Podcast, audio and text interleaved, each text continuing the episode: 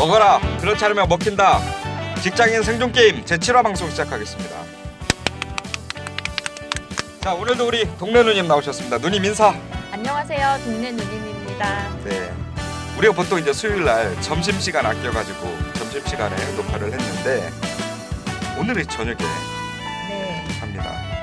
저녁에 하고 우리 마치면 제가 이제 누님을 동네까지 모셔다 드리고 여러분들 왜 동네 누님이냐면요. 어 제가 이제 수원에서 파주로 이사를 가면서 같은 같은 옆 단지 살죠. 같은 네. 옆 단지. 물론 한 번도 마주친 적이 없고 네. 파주가 생각보다 큽니다. 네. 아 파주 하면 사람들이 막 어디 막 농촌 흙 냄새 나고 이렇게 생각하는데 상당히 그 큰 도시입니다. 아무튼 이제 홍대에서 하는 마지막 방송 우리가 사무실을 옮겨요. 옮겨서 이곳에 많은 어, 추억도 있고 여기서 방송 많이 했어요. 아. 여기서 뭐 음. 한국사에 대한 거의 모든 지식 아. 뭐 제가 하진 않지만 정코치 끝장내고 뭐 음. 팔아야 산다 했는데 음, 음.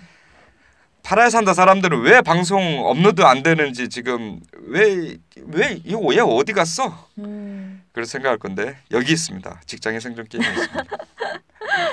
그래서 어, 홍대에서의 마지막 방송 다음에는 이제 정발산역 부근에 있는 예, 옮긴 회사 안에다가 아예 팟캐스트를 조금만 방 이것보다는 조금 큽니다. 아. 아 이것보다는 더 크, 크겠다. 그 방에서 이제 편안하게 우리 음. 동네 누님 예, 모시고 방송을 할 수 있을 것 같, 같습니다. 오늘 무슨 얘기 할까요? 오늘은. 네. 망하는 조직 다 이유가 있다. 망하는 조직 다 이유가 있다. 네.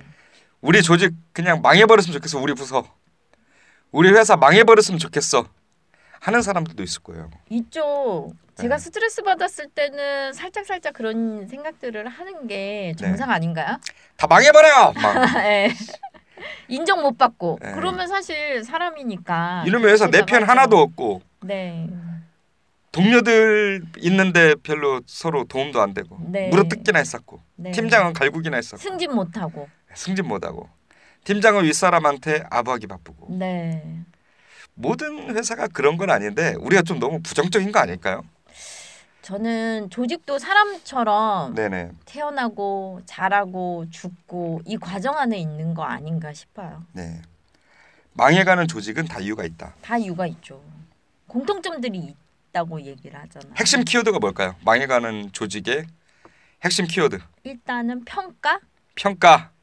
아 이거는 어 일면 동의는 하는데 네. 너무 이제 확 그냥 나가버린 것 같은데요. 평가? 아, 일단 좀 과하게 평가하는 조직들이 있어요. 아. 조직원들이 늘어나니까 조직의 어떤 성과를 위해서 평가를 잘 해야겠다라고 네. 경영진에서 판단을 해서 평가를 하기 시작하는데 네. 그러면서 이제 문제가 좀 발생되죠. 평가 이름을 네. 평가. 그럼 일반 좀 중소기업들 있잖아요. 네. 우리 같이 이제 뭐 직원 한 일곱 여덟 명 정도밖에 안 되는 네. 이런 작은 데들은 망해가는 회사 네. 어떤 이유가 있을까요?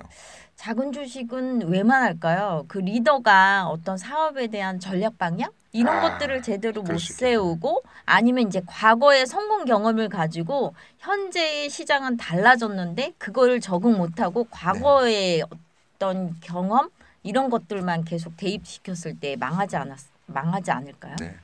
누님 아까 우리 저녁 먹으면서 네. 했던 얘기 중에 어 우리 이런 얘기를 조금 해봤잖아요.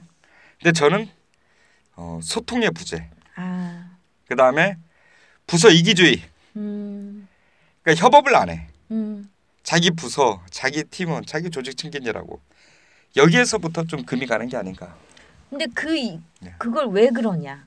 네, 왜 그러냐? 지나친 평가. 지나친 평가. 네. 왜냐면 얘랑 옆에 있는 동료랑 나랑 네. 자꾸 상향 평가, 하향 평가, 동료 평가 뭐 이런 것들을 평가를 하면서 이 친구가 하는 일을 안 도와주게 되어 있- 있지 네. 않나요? 그죠? 예. 맞아요. 서로 서로 비교 분석하게 만들고. 그쵸. 비교하면서 평가하고 네. A야 너는 일을 왜 못하니? B는 저렇게 잘하는데 그럼 B가 좋겠어요? 안 좋겠어요? B가 하는 일을 도와주겠어요? 안 도와주겠어요? 안 그렇죠. 도와주죠. 근데 어떻게 사람이 네, 사람이 어떻게 한 줄로 정리가 돼요? 아무리 뭐 정성 평가하고 네 맞아요. 영양 평가하고 하지만은 조직 문화가 좀 너무 살벌한 것 같아요. 너는 S야, 너는 A야. 어? 넌 너는 다섯 가지 항목을 가지고 너는 매출은 가중치 20, 뭐 이익은 10. 어? 너는 뭐 서비스를 하는 부서니까 서비스 고객 만족 만족도 조사에 의해서 너는 이건 40. 막 이렇게 해놓고 뭐 그냥 팀마다 그냥 팀장 B 맞으면 다 나래비 B 되고 본부 C 맞으면 C로 그냥 팀장들 본부장 뭐 다 이렇게 나래비 되고 이런 거 너무 근데 그거는 좀 정직하긴 하네요. 제가 아는 조직은 임원은 A 등급 받았어요. 근데 밑에 팀원들은 B 등급 받았어요. 매출이 안 되니까. 근데 그런 희한한 산식도 와 있더라고요. 말도 안 되는 왜냐하면 임원의 KPI 항목들과 밑에 팀원들 KPI 항목들이 다르게 잡은 거야 임원이.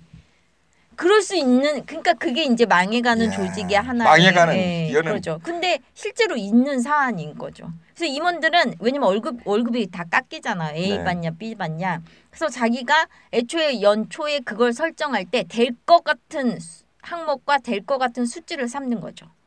음. 그래서 본인은 A를 받대. 근데 전체적으로 회사 매출은 마이너스야. 희한한 경우죠. 희한하네. 그그그 조직은 이미 망했다. 아직은. 안 망했어요. 아 그래요? 네. 그런데도 네. 보통 이제 그런 것들 전략기획실이나 큰 네. 회사 같은 경우에는 거기에서 이제 조정을 하잖아요. 네.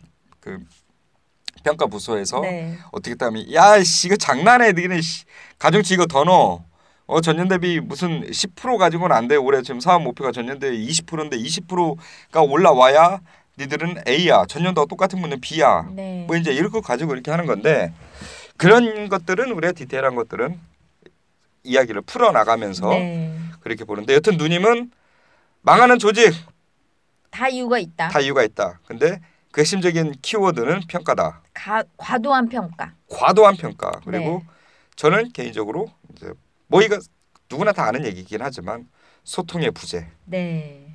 부서 이기주의, 음. 협업 부재 음. 이런 부분들이 어, 큰 문제를 일으킨다 결국에는 네. 망하는 조직은 어떤 징후가 있을까요? 음. 망하는 조직의 징후. 아까 말씀하신 것처럼 부서별 이기주의 뭐 이런 것들도 있겠지만 그 어떤 형식적인 전시성의 관리 행태가 있. 예를 전시성 관리 행태. 매출은? 마이너스야. 근데 네. 사장이 산행을 너무 좋아해. 그래서 네. 연초에 사업 계획을 빌미로 어디 산에 가요. 그리고 아. 사업 계획을 발표를 해. 그리고 산행을 해. 네. 그리고 그거를 또 연초에는 연간 사업 계획 발표한다. 분기에는 분기, 반기에는 반기, 월간에는 월간. 뭐 이런 식으로 매번 문서만 쓰게 하는 조직이 있어요. 그러니까 실제로 내가 일을 하는 게 아니라 문서 쓰느냐고 1년이 다 가는? 그런 회사 다니셨어요? 아니 제옆 아는 사람. 그래서 그때 그 아는 사람이 이야기하기를 1년 사업 계획을 다 오케이 받으면 아 올해 1년 갔다. 그리고 거기에 1년 사업 계획 안에 또 다음 달 되면 다음 달 대책이 필요한 거예요. 예, 아니, 대책은 필요한데 보통 음. 연 그러니까 전년 10월 말 정도 되면 이미 사업 계획이 끝나는 거잖아요. 네. 그죠? 근데 보통 그렇게 결정이 되면 그냥 오- 실행을 해야 예, 되는데. 오- 올해 이제 사업 목표가 그대로 가는 거고 거기에 따, 따라서 예산이나 예- 이런 것들이 이제 들어오는 거고 그러면서 이제 뭐 분기 평가, 반기 평가 가지고 이 반기 평- 뭐 상반기가 뭐 한 40% 하반기에 60% 다시 4대 6에서 다시 또 뭐 역량 평가가 뭐 6, 대 4 어쩌고 막 이런 기준들이 있잖아요. 네. 근데 이게 매달 바뀐다고요? 매달 바뀌면은 이거는- 세우다 끝나는 것 같아요. 만약에 야. A라는 프로젝트를 내가 할 거야. 그러면 A라는 프로젝트가 실행되고 뭐 실패도 하고 성공도 하고 그게 다시 피드백하고 플랜두시 과정을 거치잖아요. 네네. 근데 그럴 기회가 없어요. 왜냐면 다음 달 되면 또 대책을 내놔야 돼. A 할 시간이 없어. 그러면 색깔만 조금 바꿔서 A 다시로 만들어서 보고를 해. 그러면 또 위기를 모면해. 그 다음 또 다음 달 되면 또 대책을 마련해. 뭐 야. 이런 식인 거죠. 야, 뭐, 뭐 그런 조직이 관리. 부서가 많아지면 자기네들 일이 뭐겠어요. 현장에서 일을 하는 게 아니잖아요. 계속 문서를 받고 이거에 대해서 잘난 척 피드백하고 뭐 이런 과정을 해야 되니까 실제로 망하는 조직은 문서가 많아요. 문서가 많다. 보고 문서가 많아요. 음, 그런 문서. 특징들이 있죠. 그리고 관, 매일 대책이 있어. 매일 매일. 매일 모여갖고 대책 회의만 해. 음. 실행할 시간이 없어. 회의만 회의 해. 회의를 많이 하는 네, 발음이 안. 회의를 많이 하는 조직 네. 이거 문제 있어요. 회의를 하는데 왜 회의를 해야 하는지 회의의 목적이 분명하지도 않아요. 음, 그냥 이렇게 있다가 야 회의하자 그래요. 그렇죠. 근데 그게 아니고 제가 모셨던 팀장님은 예전에 그 회사에서는 이런 식이에요. 오늘 지금 수요일이 다음에 야 금요일 날 우리는 2시부터 3시까지 이런 주제를 가지고 회의를 할 건데 너희들 무엇 무엇을 준비를 해야 하고 나오는 이 정도의 결론까지는 도출을 해내야 돼. 뭐 이제 이- 이렇게 미리 예고도 하고 준비도 하고 해서 딱 그 자리에서 회의 딱 시작하면 자기가 준비한 거 가지고 해서 저는 이렇게 생각합니다. 이렇게 아 그럼 이런 방향이 좋겠다. 뭐 이렇게 대하는 거잖아요. 근데 그게 아니고 갑자기 회의해. 음. 그리고 회의하다가 뭐, 우리 지금 이런 문제가 있는데 이거 어떻게 해야 돼 하면 준비가 아무것도 안 돼 있어. 그러니까 왜 아 이런 것들은 늘 머릿속에 너희들이 늘 생각을 하고 있어야 하는 건데 왜 대답을 안 해? 하다가 뭐 한마디 또 했다가 또 삑살이 나가지고 또 깨지고 네가 그러니까 전략적이지 않다라는 거야. 우리가 지난달 며칠 못했던 이유가 뭔데 그 이유를 알면서도 아직도 그 대책을 왜 생각을 안 해? 하는. 그렇죠. 그러면 이제 다 고개 숙여 있고 팀장님의 훈계로 그렇죠. 끝나는. 그러니까 문서가 많고 회의가 많은 조직 은 음. 망해가는 조직의 조짐을 보이고 있다라고 얘기를 해도 돼요. 제가 예전에 다니던 회사에서는 네. 맨날 문서만 썼던 기억이 있어요. 와. 그래서 대책 쓰는 거 있잖아요. 단기적 대책, 장기적 대책 실행할 틈이 없어요. 어. 이번 달 하면 뭐 매출 좀 안 좋으니까 15일 후에 또 대책을 내놓으라 하고 주간별로 대책 내놓으라 하고 막 그런 적이 있었던 기억이 야. 아련하게 기억이 나네요. 우리 방송 듣는 분들 중에 아 우리 회사야. 우리 우리 회사 얘기하고 있네. 그런 분들이 지금 되게 많을 것 같아요. 네. 왜냐면 우리 일단 직장의 생존 게임을 듣는 분들이 이런 뭔가 좀 막 응어려져 있는 게 많아요 지금 회사에. 네, 꼴보기 싫은 인간들도 많고. 네, 근데 이제 여튼 망해가는 회사는 그 말씀 맞는 것 같아요.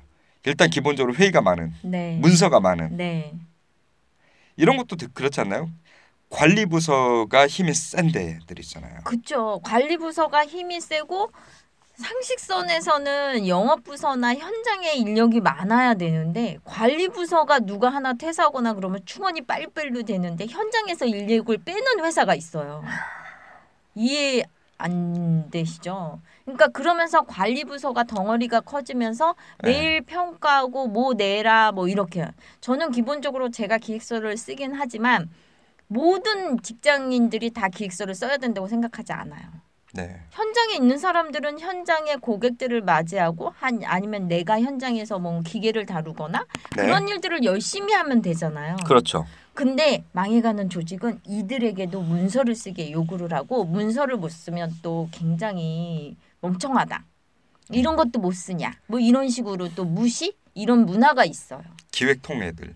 그쵸. 아니 그러면 저는 기획 통한테 얘기하고 싶죠. 너는 고객한테 얼마나 친절하니? 음. 라고 얘기를 하고 싶죠. 근데 여하튼 그 가짜는 문서 쓴다고 현장에 있는 그 어떤 사람들의 노하우 이런 것도 무시하면 안 되고 그리고 그들도 다 문서를 쓸 필요는 없잖아요. 네. 그러니까 그런 문화가 좀 있더라고요.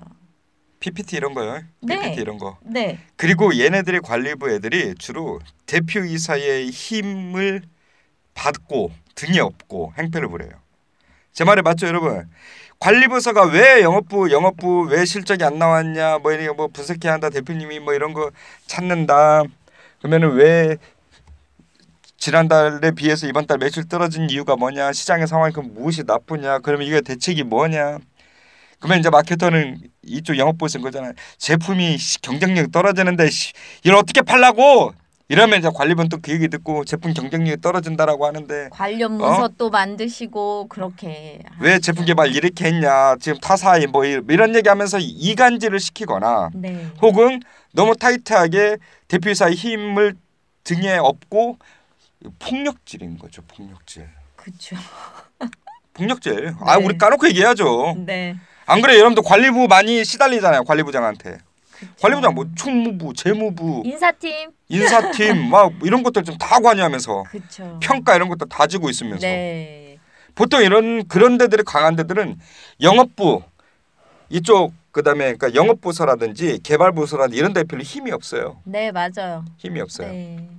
맨날 시달려 이씨. 관리부장한테. 현장의 소리가 가장 중요한 거거든요. 그리고 끄떡하면은 뭐 이렇게 영업부서 지원 많이 해줘야 할 거 아니에요 관리부에서 그렇죠. 비용 이제 회사가 뭐 여러 음. 어렵다 비용 뭐 좀 깎는다 법인카드 쓰는 거 뭐 줄인다 너 인사 이동 시킨다. 너 강등 시킨다. 뭐 이런 것들의 협박들이 자계부 왜안 쓰냐. 뭐가 지금 우리가 이런데 지금 이렇게 마이너스 음. 때문에 얼마나 힘든데 네. 대책이 뭐냐 대표님이 지금 실장님이 지금 이거 찾는다 많이 당하셨나 봐요. 보통 아, 그렇다고 하더라고요. 근데 제가 다녔던 회사는 되게 그렇지 왜냐하면 다 전자결제로 해가지고 이런 것들이 전결 규정이 명확한 회사였는데 네. 친구들 얘기를 들어보면은 결국에 이 문제가 되는 부서가 관리부서인 경우가 많아요. 맞아요. 왜 그럴까요? 문서 다 주고 있죠. 돈 다 주고 있죠. 네. 맨날 실적 분석 한다고 이랬고 대표사 보고한다고 그러고 있죠. 맞아. 인사권도 쥐고 있으니까 네. 그럴 수뿐이 없는 것 같아요. 그리고 또 대표님들하고 친해 음, 관리실장은 또. 또 말도 잘하잖아. 네. 문서도 잘 쓰고. 우리 안에 관리실 뭐 관리부서라고 얘기를 하지만 좀 큰 회사들은 이제 전략기획실 뭐 이런 데죠. 음. 그 밑에 이제 전략기획 팀들이 있고 네. 아니면 그 밑에 이제 산하의 재무팀 뭐 총무팀 뭐 다 들어가 있고 네. 돈줄 지고 있으니까 그래요. 평가하고.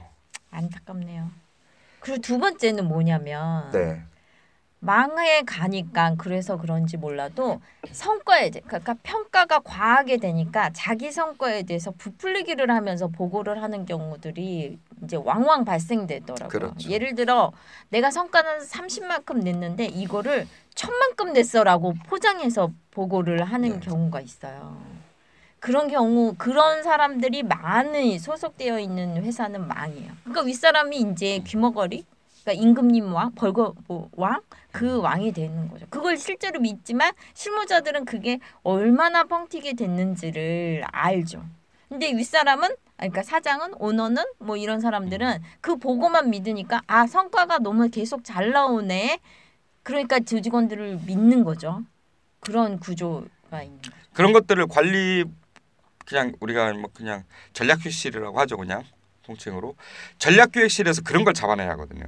근데 대부분 전략기획실에서 잡아내지 못하죠. 왜냐하면 현장의 일을 학습을 하고 공부를 해야 되잖아요. 유통이면 유통, 제조면 제조 계속 변화하잖아요. 근데 그런 것들에 대해서 공부를 안 하고 겉핥기식으로 일을 알기 때문에 평가하기가 힘든 거죠.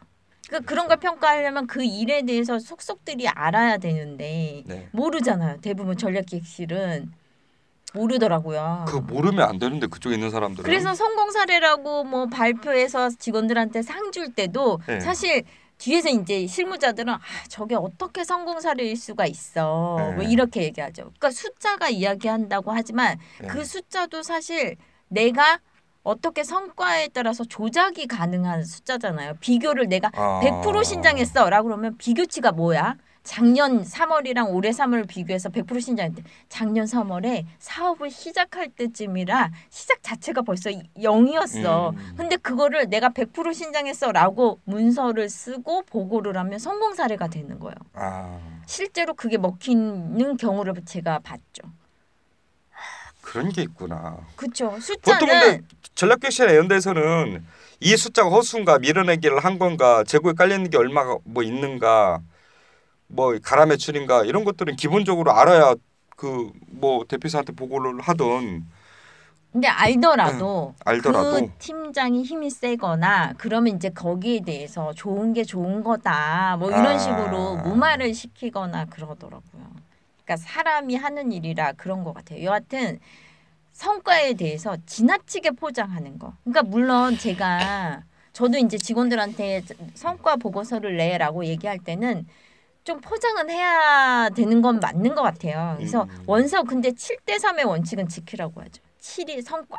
30은 포장해서 이거를 해서 너 성과를 올려 뭐 이렇게 얘기하는데 이게 반대인 경우가 왕왕 발생돼요. 7대 3 법칙. 제 생각엔 그렇게 생각. 그 말씀 맞, 맞는 것 같네요. 70%는 원서 네. 사실이어야죠. 네. 제가 거래처한테도 제 성과에 대해서 이야기를 할 때 70%는 사실에 기반해서 조금 윤인하게 닦죠. 그 네. 성과를. 근데 전 양심적인 거예요. 음. 그죠? 왜냐면 70만 딱 하기는 약간 좀 그렇잖아요. 그것도 역량이에요. 음, 그쵸 포장도 뭔가. 뭔가 조금 어, 부족한데 그런 것들이 채워지는 거는 보고서나 이런 그- 거에 따라 뭐 달라지는 거니까요. 그쵸. 근데 이게 반대인 경우도 많이 봤죠. 음. 그 성과 중심의 평가가 결국에는 좀 문- 문제가 되겠죠.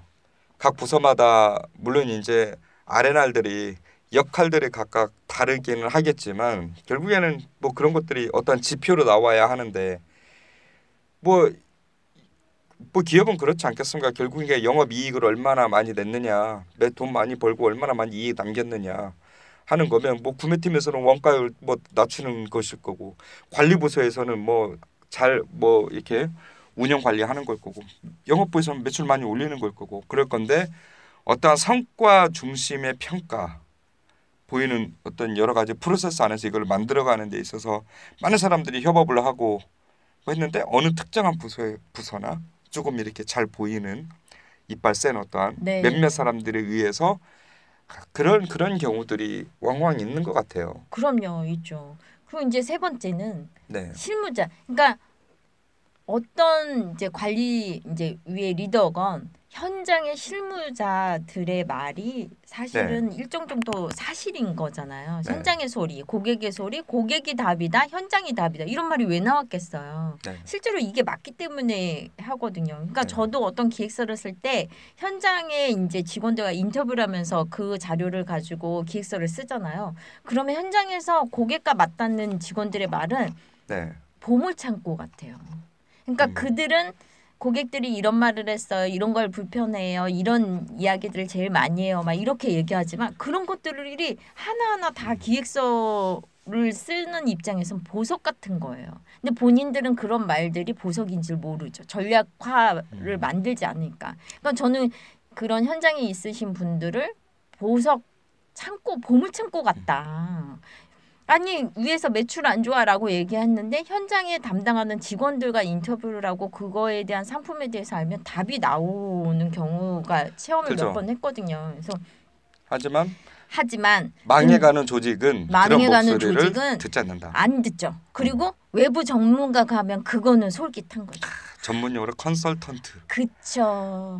컨설팅. 응. 근데 그 컨설턴트는 이 상품의 유통이나 제조나 이런 데들을 모르잖아 깊숙이. 그럼에도 불구하고 이제 겉핥기식으로 컨설팅을 하는 거잖아요. 근데 똑같은 얘기가 나오도 내부 직원 말은 안 믿고 컨설팅 말은 듣고 그리고 컨설팅이 뭘 하, 하자 A를 하자. 근데 내부 직원들이 다 반대했는데 해. 그럼 망할까요? 안 망할까요? 망하죠. 네. 직접 체험해 보셨나요? 아니 그런 볼만 갖고 있는 친구들도 많다니까요. 네. 이게 자꾸 이제 우리가 전에 전에 다니던 회사를 머릿속에 우리는 담아두고 얘기하는 게 아니잖아요. 네, 맞아요. 큰일 나요. 직원들이 어떤 아이디어를 내 가지고 우리가 한번 이렇게 이렇게 해보자 워크숍 같은 데를 가면 각 부서든 작은 단위에서든 팀 단위에서든 아니 본부 단위 단위에서든 회사에서 이렇게 이렇게 하면 된다. 우리가 문제점이 뭐냐 이런 걸 가지고 이제 막 뭐 문제 분석도 하고 대안도 세우고 이렇게 하는데 한쪽에서는 대표이사가 아니면 전략기획실에서 컨설팅을 받는다고요. 네. 그리고 나서 딱 하고 나서 이미 결론이 이쪽 다 지어 이게 나온 거야. 네. 이건 그냥 액션인 거야. 네. 그런데 상처받는 사람들 많아요. 많죠. 직원들 얘기를 들어야지. 뭔 그 컨설팅 비용이나 또 싸요. 그렇죠. 그거 가지고 직원들 시- 복리후생비 해가지고 명절에 30만 원씩이라도 50만 원씩이라도 뭐 좀 이렇게 주는 게 낫겠다. 맞아요. 어차피 비용 털어야 하는데 꼭, 네. 꼭 그런 데에다만 허- 허튼데 돈 쓰고. 그 똑같은 말을 해도 교수가 하면 좀 있어 보이나요? 걔네들 별로 실무 알지도 못해요. 우리가 음. 있는 팀장급들만 하더라도 현업에서 10년 이상 한 사람들인데 네. 어디서 막 그게 이제 컨설팅 애들이 다 그거잖아요. PPT 보고서 막 해가지고 뭐 시장 통계 어쩌고 A사 B사 C사 A사는 왜 망했냐 B사는 왜 성공했냐 우리 갖고 있는 제품에 우리가 맨날 하는 얘기 지금 방송에서 그렇죠. 이런 얘기 지금 컨설팅 하는 애들이 와가지고 하는데 내부 직원들의 손으로 머리로 의지로 힘으로 이거를 문제를 이걸 좀 이렇게 개선해 나가는 것을 왜 바깥에다 맡기냐고요. 그 완전 싸그리 무시해버리고. 그렇게 또 망해가는 조직은 바깥이 A라고 제공 얘기했어도 그 A로 하지도 않아요. 특히 기업 회장들, 음, 하다 말아 중간에. 대표 대표이사들, 회장들 이런 양반들이 그렇게 컨설팅 좋아해요. 음, 근데 그런 컨설팅 업체 잘못 만났고 회사 전체 막 날라가고 하는 경우 많잖아요. 많죠. 자동차 사업 뭐 들어가야 한다. 그거 뭐 누, 누가 했겠어요. 우리 우리. 건희 형님 그 자동차 사업 한다고 했을 때그 누가 내부에서도 했겠지만 외부에 삼성에 있는 여러 컨설팅 업체들이 있었을 거 아니에요. 이렇게 합니다. 뭐 얘기할 때 오케이 하자. 근데 저는 이제 컨설팅 업체에 많아요. 근무하시는 분들도 있을 거니까 근데 약간 저도 많이 컨설팅을 당하는 입장 아니 음. 당하는 회사에 근무하다 보니 컨설팅 근무하시는 분들한테 좀 한마디 물론 그분들도 공부를 굉장히 많이 하셨겠지만 네. 어떤 업종에 대해서 컨설팅을 할 땐 정말 공부를 많이 하고 신중하게 컨설팅을 해야겠다. 자문을 하셨으면 좋겠다. 물론 잘 하시겠지만 여튼 그런 바람은 좀 있네요. 약간 좀 제가 물론 제가 겪었던 컨설팅 업체들이 그래서 그런지 몰라도 약간 겉핥기식 네. 의 대안을 제시해주고 하니까 모든 건 다 다시 저희 몫으로 돌아오는 뭐 이런 경우들이 좀 있었거든요. 제품 분석이나 어떤 경영 성과를 내기 위해서 우리가 도전했다가 실패했던 과정에서 또 다른 전략과 대안을 세우고 이거 이거를 5년 10년을 해 온 조직이 우리 회사 안에 다 있는데 바깥에 있는 막 너무 제가 컨설팅 업체를 너무 그냥, 과하게 지금 뭐라고 예, 과하게 것 그런. 것은 있는데 네. 망해가는 조직 얘기를 하니까 네. 내부에 있는 직원들의 말을 안 듣는 거죠. 안 듣고 바깥으로 음. 뭐 어디 막뭐 비 컨설팅 업체 막 여러 컨설팅 업체 얘기를 들어가지고 이거야 하고 결정 내, 내려버리고 이쪽의 의견은 평생 동안 매일매일 열심히 뺑이 쳐가면서 이렇게 열심히 일하는 직원들의 말은 안 듣고 불신하고 그렇죠. 제가 얼마 전에 어떤 유통업체 직원이 저한테 네. 매출 올리는 방안, 그러니까 고객이 매장에 왔을 때 그 물건을 많이 사게끔 하려면 어떻게 했으면 좋겠어요?라고 이제 물어봤어요. 유통업체 직원이. 예. 그래서 제가 그때 뭐라고 했는 줄 아세요? 직원이 행복해야 합니다. 아, 왜냐하면 직원들 자체가 하나의 장치이기 때문에 직원들이 밝은 모습을 보여줘야 되는데 네. 이거는 교육으로도 안 되는 내면의 그런 얼굴 웃음 있잖아요. 가식적인 웃음 이런 것들이 아니잖아요. 그래서 네. 직원들 너희들이 행복한지를 다시 한번 생각을 해봐라. 현장직 이렇게 얘기했더니 진부한 소리 한다고. 우리 동네 누님의 또 갑자기 이제 이 천사 모드로 가는 아니요 손- 진짜예요.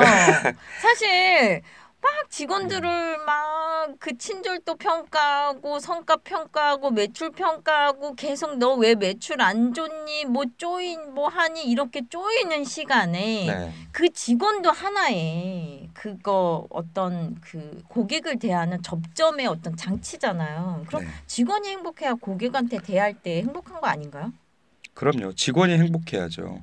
그러니까 제가 한번 직원이 신이 나야 또 일도 열심히 하는 거고. 그쵸 회사에 근무할 때 네. 유통업체에 직원한테 voice recorder를 한번 단 적이 있어요. 아. 이제 약간 불법이긴 하지만 네. 과연 직원과 고객이 어떤 대화들을 하는가 네네. 해서 케이스 몇 개를 해서 사례를 이제 직원 몇 명한테 voice recorder를 다 하고 그거 이제 여덟 시간 근무한 상을 한 거를 제가 몇 번 들었겠어요. 음. 세번 들었겠죠. 왜냐면 네. 그걸 다 워딩을 해야 되잖아요. 네. 근데 그러면서 제가 느낀 건 전 이제 제 3자 입장에서 그게 되잖아요. 네. 양쪽 입장에.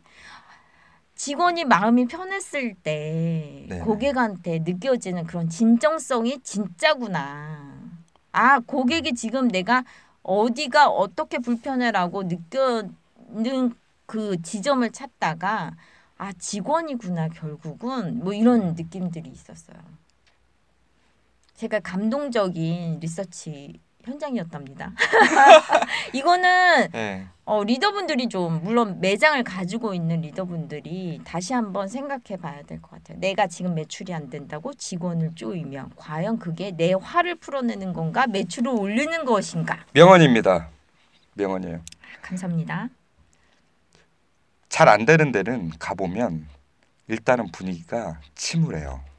그쵸? 별로 말이 없어요. 네. 침묵이에요. 네네.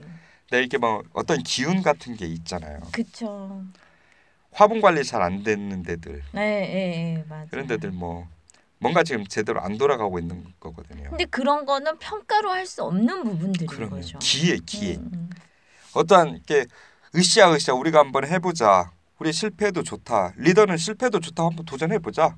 내가 장렬히 책임질게. 장렬히 전사하면 내가 장렬히 전사할게. 남의 거 한번 따라와. 근데 이게 독단과 독선에 의한 것이 아니라 우리 팀이 이런 결정을 내렸고 딱 그런 결정을 내렸으면 액션 실행을 할 때는 엄청 빠르고 과감하고 과감하게 이유를 리더들이 쫙 끌고 가줘야 하는 거고 그래도 맞아요. 설령 그냥 못 받았으면 못했어요. 야 그래도 우리 최선을 다했잖아. 근데 우리가 이번에 놓쳤던 것들이 뭘까? 나는 내가 리더로서 이런 이런 부분에서 놓쳤던 것 같다. 하고 먼저 자학하고 음. 하지만 부족한 점들이 이렇게 나왔는데 이걸 가지고 우리가 다음에는 더 한번 해보자 하면서 분위기를 계속 이렇게 만져줘야 하거든. 어루 만져줘요. 맞아요. 아까 화분 얘기하셨는데 네. 리더가 아니면 그 경영지원실 그런 네. 팀이 모든 걸 이익을 측정하려는데 오만함이 생기는 것 같아요. 모든 맞아요. 이익을 측정할 수 있다라고 생각하는 오만함 때문에 평가가 과하게 되는 것 같아요. 근데 제가 이익을 측정할 땐 측정할 수 없는 이익이 있어요. 눈에 보일 수 없는 이익. 아까 화분처럼 아 고객이 딱 등장했는데 화분이 되게 깨끗하게 막 이래. 이건 측정할 수 없는 이익들이거든요. 근데 자꾸 다 측정할 수 있다라는 오만함으로 모든 걸 다 측정하려고 하는 그것 때문에 직원들이나 아니면 고객들이 피곤한 거죠. 네. 저는 예를 들어서 제가 한번 카드를 도난 당했어요. 그래서 아막 빨리 해지해야지 하고 전화했어요. 모모 네. 카드사한테. 근데 그분은 아 카드 도난 당하셨어요. 아 예 빨리 해주셨어요. 나 해지가 급하잖아. 누가 쓸까봐. 그분은 매뉴얼식으로 얘기했어요. 음. 아 고객님 도난 당하셨군요. 그러면 다른 카드가 필요하시겠네요. 다른 카드는 이런 이런 카드가 있습니다. 이런 얘기를 매뉴얼대로 하시겠죠. 음. 네네. 근데 저는 급한 게 뭐겠어? 해지예요, 해지. 지금 나 화, 카드 없어져 갖고 열받아 죽겠는데 다른 카드 만들고 싶겠어요? 그렇죠. 아, 그 카드사 결국은 계속 지금 되고 잘 되고 있- 아, 그렇게 잘 되진 않지만 여하튼 네. 있지만 저는 그 카드를 두 번 다시 안 써요. 음. 그러니까 그게 모든 걸 다 측정하고 매뉴얼화하고 그런 데서 발생되는 문제라고 생각해요. 그 시스템이 조직을 망치는 것 같아요. 네. 그래서 에코리브로에서 나온 측정할 수 없는 이익이라는 책이 있어요. 아. 네, 리더들은 이 책을 꼭 읽으셨으면 좋겠어요. 특히 인사팀, 인사팀 네, 성과관리팀 뭐 성과관리. 이런 데서는 본인들이 측정하지 못한다고 그거를 인정하지 않으면 안 되는 거 같아요. 보통 이제 좀 어느 정도 규모가 있는 데에서는 이름에 KPI 잡을 때 그쵸. 평가철 될 때 네, 짜증 나요. 맞아, 그리고 나서 이제 코칭 한다고 맞아요. 팀장 앉혀 팀장 앉혀놓고 너 이런 이런 부분들 잘했는데 이런 이런 얘기 못했어. 아 지가 신이야? 맞아. 지는 뭐 잘해? 임원들도 마찬가지예요. 임원들 게으른 임원들 겁나게 많거든요. 그리고 자기들은 평가 안 받잖아요, 또. 그래요? 네, 아 조직 평가를 받, 받겠죠. 잘 안 받더라고요. 아 그래요? 네. 이, 이 이상한 회사다. 어, 그랬나 봐요. 우리는 무조건 본부장이 A면 전체 팀 팀장 10명 있다 하면 그냥 아. A로 나래비 되고 C 맞으면 C로 다 나래비 되고 팀원이 네. 이 A 팀장이 A, B 팀장이 뭐 C 맞았으면 B 팀은 막 D, D, C, C 이렇게 가는 거고요. 음. 이쪽은 B 뭐 A 맞았다라고 하면은 뭐 S, A, S, 뭐 음. B, B 뭐 이렇게 해가지고 나래비 가는 건데 네. 단 당연히 그 조직의 수장을 조직의 전체 KPI를 놓고 그걸 제가 자, 장렬히 맞이하는 거지. 음. 아무튼 그런데 그러니까 그 아무튼 조작할 수 있어요. 예, 뭐든지. 아 그렇구나. 네. 아무튼 이쪽 임원들이 네. 자기네들은 맨날 너희들이 시- 발로 뛰어야지 어 어디서 그냥 이상한 것들만 듣고 와가지고 너희들 감으로 일하면 안 된다 하고 막 맨날 빡세게 뭐 자료조사 시키고 뭐 하고 뭐 하고 하는데 자기들은 그런 실무적 감각도 떨어지고 또 이 조직을 어떻게 이렇게 뭐 해 나갈지에 대한 공부나 이런 것도 부족하고 이빨만 까고 있는 거예요. 훈계만 하고 쪼기만 하는 거겠죠. 쪼기만 하고 있는 거예요. 쪼는 게 관리라고 착각하시는 임원분들이 있죠. 본인이 전략을 제시하는 게 일이 아니라 쪼는 게 일이다. 우리 무슨 그 그냥 팀장이야. 네. 얘는 직원들이 무슨 초등학교 한 2학년 애들 정도로 막 취급을 한다니까요. 말을 반말만 안 할 뿐이지. 네. 되게 막 자기보다 역량 확 떨어지는 자기는 막 맞는 우리가 늘 음. 계속 얘기한 신야 음. 나만 믿어 음. 이렇게 하면 돼 무슨 소리야 씨. 네가 해봤어 뭐뭐 이런 분위기 네. 그런 조직의 리더들도 이 망하는 조직 망해가는 조직의 한 단면이지 않을까 특히 임원들 그쵸. 게으른 임원들. 임원들 네. 쪼는 쪼기만 하는 임원들 그리고 밑에는 막 경직돼 있어가지고 임원 눈치 보기에 그냥 급급하고 그쵸. 라인 타고 정치하고 네, 그래서 근데 임원들 중에 저희도 네. 이제 많은 선배들을 봤잖아요. 예, 예. 그리고 뭐 관계지능, 뭐 지강지능, 뭐 사회 여러 가지 지능들이 있는데 네. 망해가는 조직은 임원들로 올라가면 오- 임원들 이제 성향들 전략을 제시하고 되게 성격은 되게 못됐자 못됐는데 되게 머리는 비상해. 그래서 전략도 잘 제시하고 이런 임원 이런 성향의 임원 네. 아니면 관계지향 임원. 어, 머리는 좀 안 되는데 전략도 제시 못 하는데 그냥 사람 관계들이 굉장히 좋아. 뭐 이런 사람들 있잖아요. 근데 네. 망해가는 조직은 아까 말한 후자의 성향들이 많은 포진을 많이 하고 있는 조직은 망해요. 그러니까 임원이 10명 있어요. 근데 네. 10명 다다 관계 지능만 높아. 아, 전략을 제시 못하는 거죠. 그러니까 저는 어떤 조직이든 다양한 지능이 높은 다양한 사람들이 골고루 포진되어 있는 조직이 좀 잘 성공한다, 팀을 잘 이룬다라고 생각을 하는데 어떻게 위로 올라가는 사람들은 다 관계 지능만 그렇게 좋은 건지 관계 지능이 떨어지면 예. 좋게 말해서 관계 지능이지만 좀 나쁘게 얘기할 수도 있잖아요. 전체적으로 살아남는 사람들이 많은 거죠. 그렇죠. 그러니까 그런 사람들이 10명에 10명이 있는 조직들은 망하는 조직이죠. 왜냐면 전략을 제시하지 못하거든요. 윗사람들이 많은 갈수록 일 바깥으로 뛰면서 실무를 맡고 하는 사람들보다 그런 사람들에 비해서 임원의 숫자가 과다한 혹은 관리 조직이 과다한 네. 이런 데들은 많이 가는데 또 안 나가 그런 데들은 잘안 그렇죠. 그렇죠. 나가요. 막 계속 그냥 10년 20년 뭐 아 나 승진 안 해도 돼. 맘 편히만 하고 뭐 그런 사람들 있잖아요. 네. 모든 직장인이 모두가 다 역량이 뛰어날 수는 없지만 그렇죠. 모든 역량이. 예. 모두가 다 그럴 수는 없어요. 모든 역량이 그럴 수도 없고. 그런데 이제 위로 그냥 포화 상태다. 안 나간다. 그리고 약간 관계만 좋은 임원들 있잖아요. 네. 그게 말이 좋아서 관계만 좋은 게 굉장히 얍삽한 관계, 굉장히 정치적인 사람들 그럼요. 있잖아요. 그런 사람들만 포진되어 있는 임원들이 특히 포진되어 있다면 네. 그 조직은 쉽지 않은 조직이다라는 생각이 드네요. 일단 변화에 대한 변화가 잘 안 되고 변화에 대한 갈망도 없고 그렇죠. 어떻게 변화를 해야 할지도 모르고 그렇죠, 그렇죠. 남이 잡은 고기 먹 대신 막 예. 먹고 그 하, 하이에나 이런 류의 스타일이죠. 음. 평가 아까 우리 했던 그 평가 얘기 네. 조금 내봅시다. 물론 지금 여기 방송 듣는 분들 중에는 중소기업들도 많이 있어요. 중소기업에서도 많이 평가를 하나요? 중소기업에서 그냥 몇인 한 2, 30명 정도 되는 회사 또 많이 있잖아요. 음. 근데 중소기업은 대기업이랑 좀 다른 것 같아요. 대기업은 시스템이 매출을 좀 만들잖아. 이미 포진 선점해서 네. 그래서 내 역량보다 시스템이 만들어주는 매출이나 어떤 안정성 때문에 조직이 쉽게 망하지 못하는 반면에 네. 그래서 그런 평가들이 더 왕왕 있는 가운데 중소기업은 사실 1년 그러니까 하루살이, 1년살이, 뭐 2년살이 뭐 이렇잖아요. 그래서 평가가 우선순위 아니라 이일 성과가 약간 좀 우선순위이지 않나라는 생각이 들어요. 왜냐면 너무 정치적인 사람들보다는 내가 살려면 일 잘하는 애가 좀 먼저이지 않나라는 생각이 그게 먼저인 것 같아요. 그리고 아까 1년살이니까. 누님이 말씀하신 대로 리더가 어떠한 생각을 갖고 있고 어떤 그쵸. 성향이냐에 네. 따라서 중소기업은 다 그렇죠.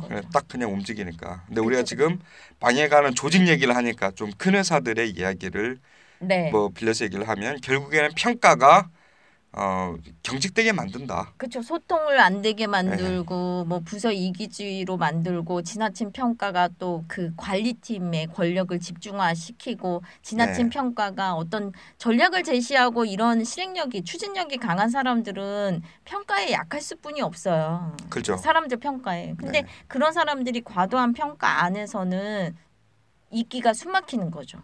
음. 그러면 그 과도한 평가에 잘 맞는 사람은 누구겠어요? 정치적인 사람들이죠. 그래서 이런 사람들이 계속 승진을 하게 된 구조인 거죠. 지나친 평가는. 근데 지금 말씀하신 게 대부분 회사들이 그렇지 않나요? 뭐 근다해서 뭐다 망해가는 것은 아니지만 대부분의 회사들이 뭐 그런 사람들이 이제 많냐 적냐에 많이 대한 퇴사를 하죠. 예, 그러니까 약간 하지만 미래지향적이고 전략적이고 아니면 이 일에 대한 욕심 있는 사람들이 네. 좀 퇴사를 많이 하는 것 같아요. 그 그러면. 음, 근데 사실 큰 회사라고 그럼 다 망하냐? 그렇지만 아까 얘기한 것처럼 선점했고 시스템이 갖춰져 있기 때문에 몇 네. 명의 개인들이 그렇게 조직이 좀 움직인다고 해도 쉽게 공룡이 안 넘어지는지만 서서히 저는 무너지고 있다고 생각해요.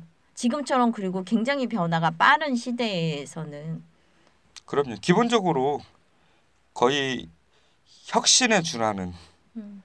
액션들이 나오지 않으면 그런 움직임이 없는 조직이라고 하면 저는 분명히 망할 거라고 생각을 해요. 망해가고 있는 중이고 망해가고 있는 보이진 중에- 않지만 눈에 보이진 않지만 맞아요. 요즘 기업들이 얼마나 힘들어요. 맞아요. 너무 힘들어요. 음. 특출난 뭐 타고난 어떤 한 천재 한 명이 이걸 끌고 간다 하는 것도 제조업 기반에서도 뭐 마땅치가 않고 결국 그래서 네. 첫 번째 하는 일은 인력 줄이는 거잖아요. 네. 음, 인력 줄이기부터 시작하죠. 그런 조직들은 인력을 줄이기 시작하고 TO를 채우지 않고 예산을 안 쓰고 예산을 안 쓰고 사업비를 안 쓰고 예. 예. 그, 그, 그 순간 경직되는 것 같아요. 그러면서 관리팀의 힘이 더 넘어가고 네. 왜냐면 그런 걸 쥐어야 되니까 그렇죠. 그런 걸 컨트롤해야 되니까 대표이사한테 싸바 싸바 싸바 싸바 하고 그렇죠. 그런 거가 잘 통하려면 또 정치적인 사람들이 또 위에 잘 포진이 네. 너무 많이 되어 있고 뭐 이런 악순환이 계속되고 있죠. 그렇지만 그 사람들은 또 아, 너무 우리 real이 너무 잘- 리얼하다 근데 누님. 아 real.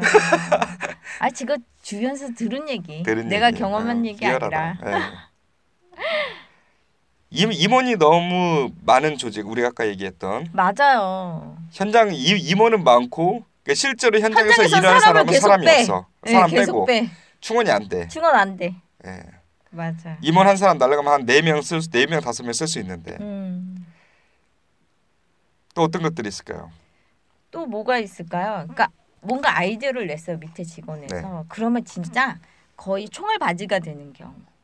네가 그거에 대해서 리스크 생각해봤어? 네가 그거를 받았을 때 고객이 뭐라고 했어? 했어? 그러니까 100가지 중에 한 가지 일어날까 말까 한 사람들로 하여금 아이디어 낸 사람한테 계속 공격하는 거 있잖아요. 그러니까 매출 손익은 생각해봤어. 그거를 평가하는 사회적 평가가 어떻게 될지 뭐 했어. 언론에서 뭐라고 할지 생각해봤어. 막 이렇게 평가하고. 저번에 이거 했던 거 그래서 실패했던 거너 아직 그 모르니? 그렇죠. 뭐 이런 식으로 또 압박하고. 그렇죠. 그래서 제가 한 번 거래처 미팅 갔는데 막 그런 얘기 하시는 거예요. 이거에 네. 대한 모든 발생되는 리스크를 다 쫙 얘기하고 이거에 대해서 그거 투자 대비 뭐가 나타나고 어 이거 그리고 뭐 이 이익도 이런 이 A라는 이익 말고 B라는 이익도 더 챙겨볼 수 있는 것까지 생각을 해야 되는 거 아니냐 뭐 네. 어쩌고저쩌고 막 이러시는 거예요. 그래서 제가 뭐라고 했는지 아세요? 뭐라고 했어요? 저기 이거는 월에 100만 원 쓰는 겁니다. 100만 원 안에서 무엇을 더 바라십니까? 라고 말씀을 했더니 입을 딱 닫으시더라고요. 그래서 그 조직이 유행하는 말이 하나 있대요. 코탈 코터를 뽑자고 했더니 전사 코털 뽑으면 전사한다고. 그러니까 어떤 아이디어 하나 냈더니 주변에서 막 뭐라고 해서 죽임을 당하는 뭐 이런 식의 이제 은어들이 있다고 하더라고요. 그 말씀하시니까 이런 것도 있는 것 같아요. 부정적인 표현들이 많은. 뭐 이렇게 얘기를 해서 이거 한번 해보자라고 하면 안 돼, 안 돼. 그거는 팀장이 막 네. 쪼거나 활발한 의거, 의견 그 교류가 안 되고 어떤 한 사람이 이렇게 좋은 아이디어를 내도 어 얘 튀네 하고 막 견제해. 그쵸.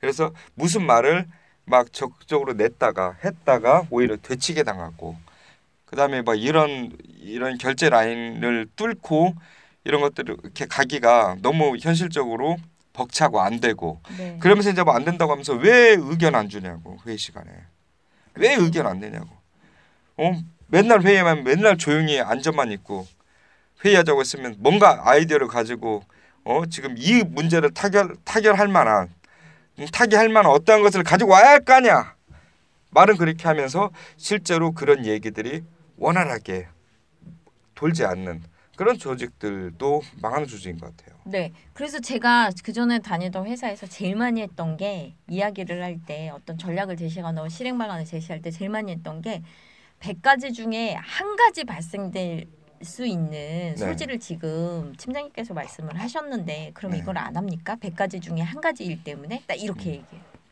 그러니까 늘 부정적이고 이슈한 사람은 만약에 그 일을 했을 때 이 이제 발생되는 일이 한 50가지가 발생이 된다. 그럼 그 일을 하면 안 되겠죠. 네네. 근데 100가지 중에 한 번 발생해. 그럼 그 일 안 해야겠어요? 매출이 뭐 어떻게 일어나고? 그리고 닥칠 리스크를 어떻게 그렇게 다 하나하나 예측하고 시, 언제 돌 떨어질지 언제 사고 날지 그런 거 앞뒤 다 재면 그걸 누가 어떻게 해요? 음, 맞아요. 그러면서 꼭 그래. 인제 막 한 대리 네가 책임질 거야. 그쵸. 이런 거 이러면 책임질 거야 이런 거.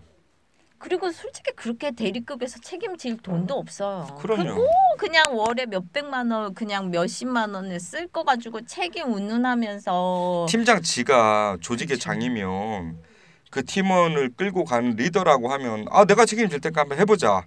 물론 거기에는 이것이 진짜 타당한지 어쩐지 뭐 조사하고 다 분석해보고 했을 때 아, 이게 맞다. 그래도 이거 우리가 하면 51%의 성공 가능성은 있다. 리스크 있어도 한번 가보자. 그쵸. 뭐 이제 그딱 끌고 가든지 음. 그래 하는데 진짜 형편없는 팀장은 뭐냐면 다른 윗사람한테 자기보다 윗사람한테 뭐, 뭐 본부장이나 이런 사람들한테 자기 부하 직원을 까요. 음. 아 저는 이거 하지 말자고 했었는데 음. 아, 어? 이 친구가 이거 하자고 해가지고 네. 그때 결제상에 보면 제가 그래서 그런 것들을 코멘트를 남겨놨습니다 하면서 자기 직원을 까는 네. 이런 인간들도 있어요. 음. 있죠 여러분 있죠. 있죠, 있죠. 대놓고 밖에 나가서 거래처한테도 막 우리 직원 실수하면은 아 제가 뭔가 좀 섬세하게 다시 한번 챙겨봤어야 하는데 이런 게 아니고 아 씨, 같이 있는 어 박대리가 아, 이런 것들이 안 고쳐진다 하면서 이렇게 까는 음. 그렇게 수준 낮은 저는 사람들도 많이 봤어요. 그, 그러니까- 그런 조직 망하는 거예요. 맞아. 망해가는 조직이 안 되려면 상식선에서 움직이면 될 것 같아요. 네. 그러니까 평가 같은 경우에도 제가 한번 상향 평가를 해봤는데 문항이 백문항이에요. 에? 읽을 수가 없어요. 그래서 저는 그냥 되게 조, 좋음, 대체적으로 좋음으로 그냥 일부러 인사팀에 보란 듯이 4번을 쫙 찍, 찍죠. 그러니까 그런 저는 인사팀에 한 뭐를 가지고 있나. 음. 인간의 뇌가 어떻게 그렇게 이렇게 움직일 수 있냐. 얘네들은 천 명이나 되는 조직원들이 이백 가지 문항을 읽으면서 상향 평가를 할 거라고 진짜 진심 순진하게 믿는 거냐. 뭐 그런 의문이 들어요. 저도 이해가 안 되네요. 그 천명이라는 이 조직원이 아 제가 들은 얘기예요. 그러니까 예를 들어서 네, 그런 조직원이 그 귀한 시간에 그 앉아가지고 그걸 하고 있다. 네, 위에서 이제 팀장들이 말을 하지 않아도 네. 상사 평가를 하는데 얼마나 부정적인 그리고 극상과 극하는 다 쳐내버리잖아요. 네, 평균으로 네. 치잖아요. 맞아. 그리고 또 점 아또 아 는 사람이 얘기해 달라는데 시험을 봐요. 대리급 뭐 이제 필기 네. 시험 보잖아요. 대리 보는 데 있잖아. 근데 과장급은 또 시험 안 봐. 예. 근데 대리급이 보는 필기 시험 점수를 공개를 안 한대요. 당사자가 인사팀에 전화를 해도. 왜요? 다른 어떤 복합적인 평가가 있나요? 있겠죠? 네. 뭐 이제 하향 평가 뭐 이런 거 있을 거 아니에요. 그래도 필기 시험 그러니까 그거에 대한 이의를 제기할까 봐 필기 시험에 대한 점수를 공개하지 않는다고 하더라고요. 음. 그러니까 다다 관리 부서의 어떤 편의에 따라서 시스템이 움직이는 거를 현장에서 느꼈을 때 그 조직은 좀 힘들지 않을까라는 생각이 들어요. 그런 평가가 합리적으로 이루어진다라고 하면 뭐 괜찮을 것 같은데 객관적이고 근데 네. 평가가 사실은 주관적일 수밖에 없는 거잖아요. 그쵸. 인사권자가 네. 어떻게 그것이 이제 연봉하고 다 승진하고 이게 다 맞닿아 있는데 그래서 민감한 건데 이런 것들이 합리적인 틀 안에서 오는 것이 아닌 것 같고 필기시험 왜 봅니까? 그러면 그렇게 자기네 멋대로 할 거고 당사자한테 점수도 공개 못 할 거면 필기시험 왜 보는지 모르겠어요. 저는- 라고 전달해 달라네요. 저는 저는 우리 회사에 있을 때 W 회사에 있을 때 우리 대표이사님 진짜 멋진 분이었어요. 음. 그분이 딱 우리가 이제 그분 대표이사 딱 됐어요. 돼서 딱 보니까 이제 이거 나오잖아요. 이제 뭐뭐 승진을 하기 위해서는 어떤 어떤 조건들이 있는데 영어 뭐 성적표를 내야 하는 거예요. 토익을. 네. 근데 그때 제가 그랬어요. 아니 대표님 우리가 공부 못한 거 뻔히 잘 아시는데 오늘 우리 승진을 하지 말란 얘기입니까? 네. 우리가 영어를 아무리 해도 이 점수를 맞기가 무조건 마이너스 깎일 수밖에 없는 이거는 레벨이다. 우리는 가서 뭐 물건 잘 팔고 뭐뭐 하면 되는 거 아니겠습니까? 우리 우리 조직은. 네. 근데 평가 평가를 하는 평가 인사 평가 쪽에서 이런 것들을 글로벌 인재 어쩌고 이, 이 기준을 너무 천편 일률적으로 맞춰놔 버린 거예요. 그렇죠. 외국인 만날 일도 없는데 어, 우리. 대표님이 그 그랬어 그래? 어 김경수 얘기 들어보니까 맞네 하면서 인사팀에 얘기를 해가지고 마케팅 부서는 씨, 뭐 영어 영어 잘하는 사람들 여기 널렸는데 그 사람들한테 영어 시험 뭐 어떤 어떤 기준들을 정하고 음. 마케팅 냅둬라 음. 해가지고 그게 빠졌어요. 음. 성공 사례. 그 각각의 아레나에 맞는 그 사람들의 역할에 맞는 어떤 것들을 잘 하는지 주 종목이 뭔지에 따라 가지고 그걸 더 잘할 수 있는 방향으로 평가가 시스템이 가야 한다고. 네, 맞아. 인사팀 얘네들은 씨, 뭐 가지고 평가받을 거예요? 그러니까 없죠. 근데 그래서 이제 좀 힘들긴 하겠지만 관리팀에 근무하시는 분들이 사실은 현장에 있는 시신 본보다 공부를 더 많이 해야 돼요. 왜냐면 그 업종에 대한 공부, 그 업종의 유통, 제조, 흐름, 과거, 현재에 대한 흐름도 일단 알아야 되고 네. 사람에 대한 흐름도 알아야 되니까 공부를 제일 많이 해야 될 사람들은 그런 관리 부서의 그 사람들이라는 거 네. 혹시 그 업종에 근무하시면 아 오늘부터라도 공부를 해야겠다. 내가 껌 파는 업체에 근무하면서 껌의 흐름을 몰라, 유통을 몰라. 그런 것들은 그리고 그거를 취급하는 사람에 대해서 몰라. 그리고 음. 그거를 껌을 씹는 사람의 또 고객에 대해서도 몰라. 그러니까 이 모든 걸 다 알아야 되는 게 관리 부서의 어떤 네. 롤이 의무가 아닐까. 그런데 딱 단면만 보는 거죠. 하나만 보고. 그러니까 자꾸 그런 오류들. 영, 뭐 영어 평가하고 아니면 시험 봤는데 공개도 못 해. 왜냐면 내 얘가 왜 승진 그럼 저 90점 맞았는데 왜 떨어졌어요라고 얘기하면 근거를 제시를 못 하니까 못 하는 거잖아요. 근데 그런 거에 대해서 저 같으면 되게 창피할 것 같은데 또 창피도 안 하시는 것 같더라고요. 아마 인사평가의 근거 때문에 걔네들이 그런 형식적인 네, 그런. 것들을 아마 했을 거예요. 네. 일단 망해 나가는 조직은 이렇게 다 얘기를 하다 보면 다 관리팀이 문제인 걸로. 그러니까 우리가 좀 관리팀을 너무 네. 까긴 했네요. 근데 관리팀 문제긴 해요. 관리팀이 관리팀. 센데들은 되게 경직돼 있는 것들이 많아요. 자꾸 평가하려고 하니까. 저는 이런 것과는 달리 처음에 말씀드렸던 대로 부서 이기주의, 네. 협업을 하지 않는 각각의 부서 음. 그런 이렇게 업무가 너무나 그 뭐랄까요 완강하게 딱딱 나눠져 있는 데들 있잖아요. 음. 우리 이, 이 업무는 여기까지야. 음. 공무원들도 보면 음. 음, 음. 내 이번에 뭐 사대 보험 무슨 뭐 납입 증명서를 떼는데 씨, 이건 어디 국민 건- 건강검단 어디 무슨 어디 가서 하고 이건 어디가 이런 것처럼 마케팅이 책을 만약에 판다 네. 하면 그 안에 물류팀도 있고 음. 이쪽에 또 이 물류팀 말고도 물류팀이 또 관할하는 물류 창고들도 있을 거고 뭐 하고 하는데 지금 바로 책이 나가야 돼요. 음, 음. 이것 좀 해달라. 음. 우리는 열애 열애라는 게 없다. 뭐 바코드 있는 걸 뭔가를 따와 가지고 뭐 셉에 어떤 것들을 올리고 올려서 원가 나와 있는 것들 한번 보고 이거를 조합을 해야 한 이거 하는데 막막 진짜 반나절 걸려 버린다니까요. 음, 혹은 그니까.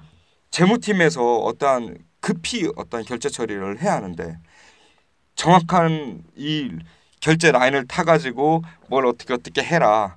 어? 전결 규정에 뭐 있는 막 이런 이런 데 있죠. 관료적인 데 혹은 자기 부서만 생각하는 부서 이기주만 사실 영, 영업부는 이쪽 개발 쪽하고도 묶여 있는 거고 관리부하고도 묶여 있는 거고 그쵸. 이쪽 재무 그러니까 관리부 안에서 뭐 재무 있다라고 지금 재무가 이랬던 것들 지원을 해줘야 이쪽 개발 쪽에서 잘 또 어떻게 소통을 영업부하고 잘 해줘야 이런 것들이 맞아 떨어져야 어차피 회사 운영하는 거는 결국 돈 벌자는 거 아니에요. 그쵸. 근데 막 내가 어디 시- 우리 부서는 파워 팀장이 있고 얘네들은 그냥 소 팀장밖에 없는데 어 얘들이 막 뭐 하라고 그러네 위에서 얘가 뭐 대리급 애가 우리 어, 차장한테 뭐 깠네 얘 뭐지 야 해주지 마 뭐 이런 것들 오, 저 해주지 마. 많이 듣나? 어디서 내 누구를 건드려? 뭐 이런 거. 걔, 걔 와서 뭐 여튼 아쉬운 소리 나한테 할 직접 때까지 와서 얘기하라 그래. 네. 뭐 이런 거. 요즘 애들 하면서 어, 그리고 막 다른 부서들 막 씹고 인간의 뇌가 다 그렇다네요, 이사님. 저도 그랬을 것 같아요 네, 이사님도 그랬고 지금도 네. 하시고 계실 거예요. 저도 나름대로 잘 하려고 노력을 한다라고는 하지만 지금 반성 시간인가요? 예, 또 우리 친구들이 봤을 때는 이 방송 들으면서 야 너나 잘해 너나 아니 뭐 근데 저. 네. 저번에 신입사원 편에서 사생활 물어봐서 너무 짜증난다 막 그 얘기 듣고 예. 이제 정말 딱 입조심하게 되더라고요. 아 그래요 아 여자친구 잘 만나 이 말도 아예 안 물어봐야겠다. 안 물어보고 있어요. 저아 근데 아까 밥 먹다가 우리 같이 우리 네, 프렌드하고. 그랬잖아요 근데 너 진짜 여자친구랑 헤어졌어? 내가 그 말 하자마자 우리 동네 누님한테 혼나가지고 지난 방송에 그렇게 사생활 캐지 말자고 했는데 아니 제가 워낙 이뻐하는 네. 그, 그 친구. 남자예요. 남자인데 너무 여자친구 때문에 상심을 잠깐 해가지고 음. 혹시나 다시 음, 만났는가. 정도 물어본 건데 안 하겠습니다. 그때 나왔던 신입사원 둘 다 다 싫다잖아요. 문화가 변했어요. 이제 변한 문화에 적응하셔야죠. 그렇게 하겠습니다. 근데 저도 뭐 그런 관리자였지 않을까 싶기도 해요. 그럼요. 내가 늙는다니까요, 네. 진짜. 저도 인정하고 싶지 않지만 제가 피부나 이런 것들이 노화되는 것처럼 뇌도 네. 노화되기 때문에 내가 싫어했던 모습들을 나도 하고 있겠다. 네. 하고 있구나라고 생각하면서 반성을 하게 되더라고요. 이 방송을 하면서. 저도 반성 많이 해요. 옛날에 그 시절로 돌아갔고 악플 내가 안 지금 달리겠어요. 예? 악플 안 달리겠어요. 아니 악플 오늘. 악플 달려도 상관없어요.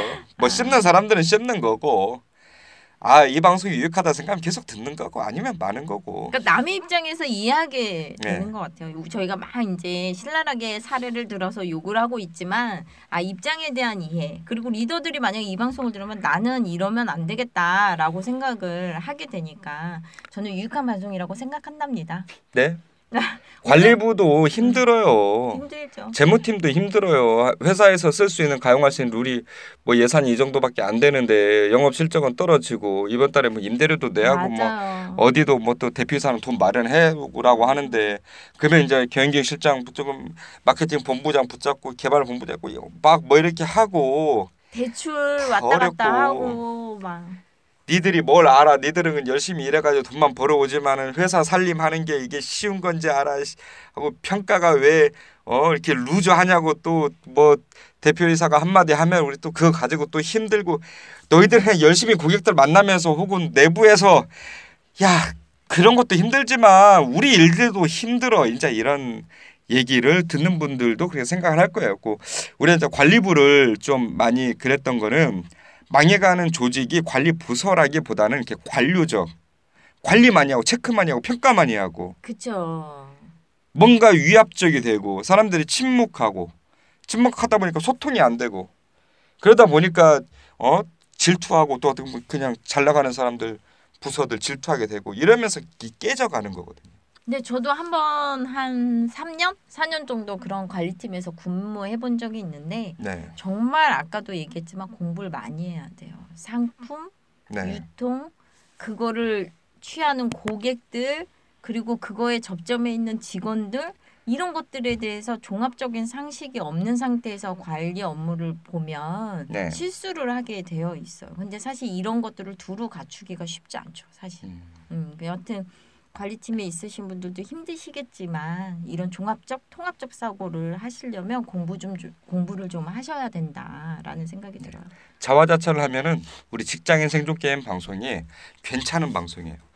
아 이제 사회에 입문한 이제 신입 사원들은 아 회사에 이런 고뇌. 예, 고뇌도 있고 각 부서마다 이런 데도 있고 다 망해가는 조직은 아 이렇구나 우리 회사가 지금 이런 거 아닌가 여러 가지 우리 얘기를 듣고 우리는 잘 모르잖아요 방송을 듣는 사람 누군지 모르잖아요 근데 그분들이 이 방송을 듣는 사람들은 우리 회사를 이렇게 보게 되는 거야 아 아씨 다음 달에 망하겠네 아 1년 뒤에 망하겠네 아 예전에 이런 이런 부서마다 이런 것들이 있었는데 어 그러면 어떠한 이유로 지금은 잘 되고 있지 하면서 음. 회사를 입체적으로 보게 되는 거예요. 음, 음, 음. 좋네요.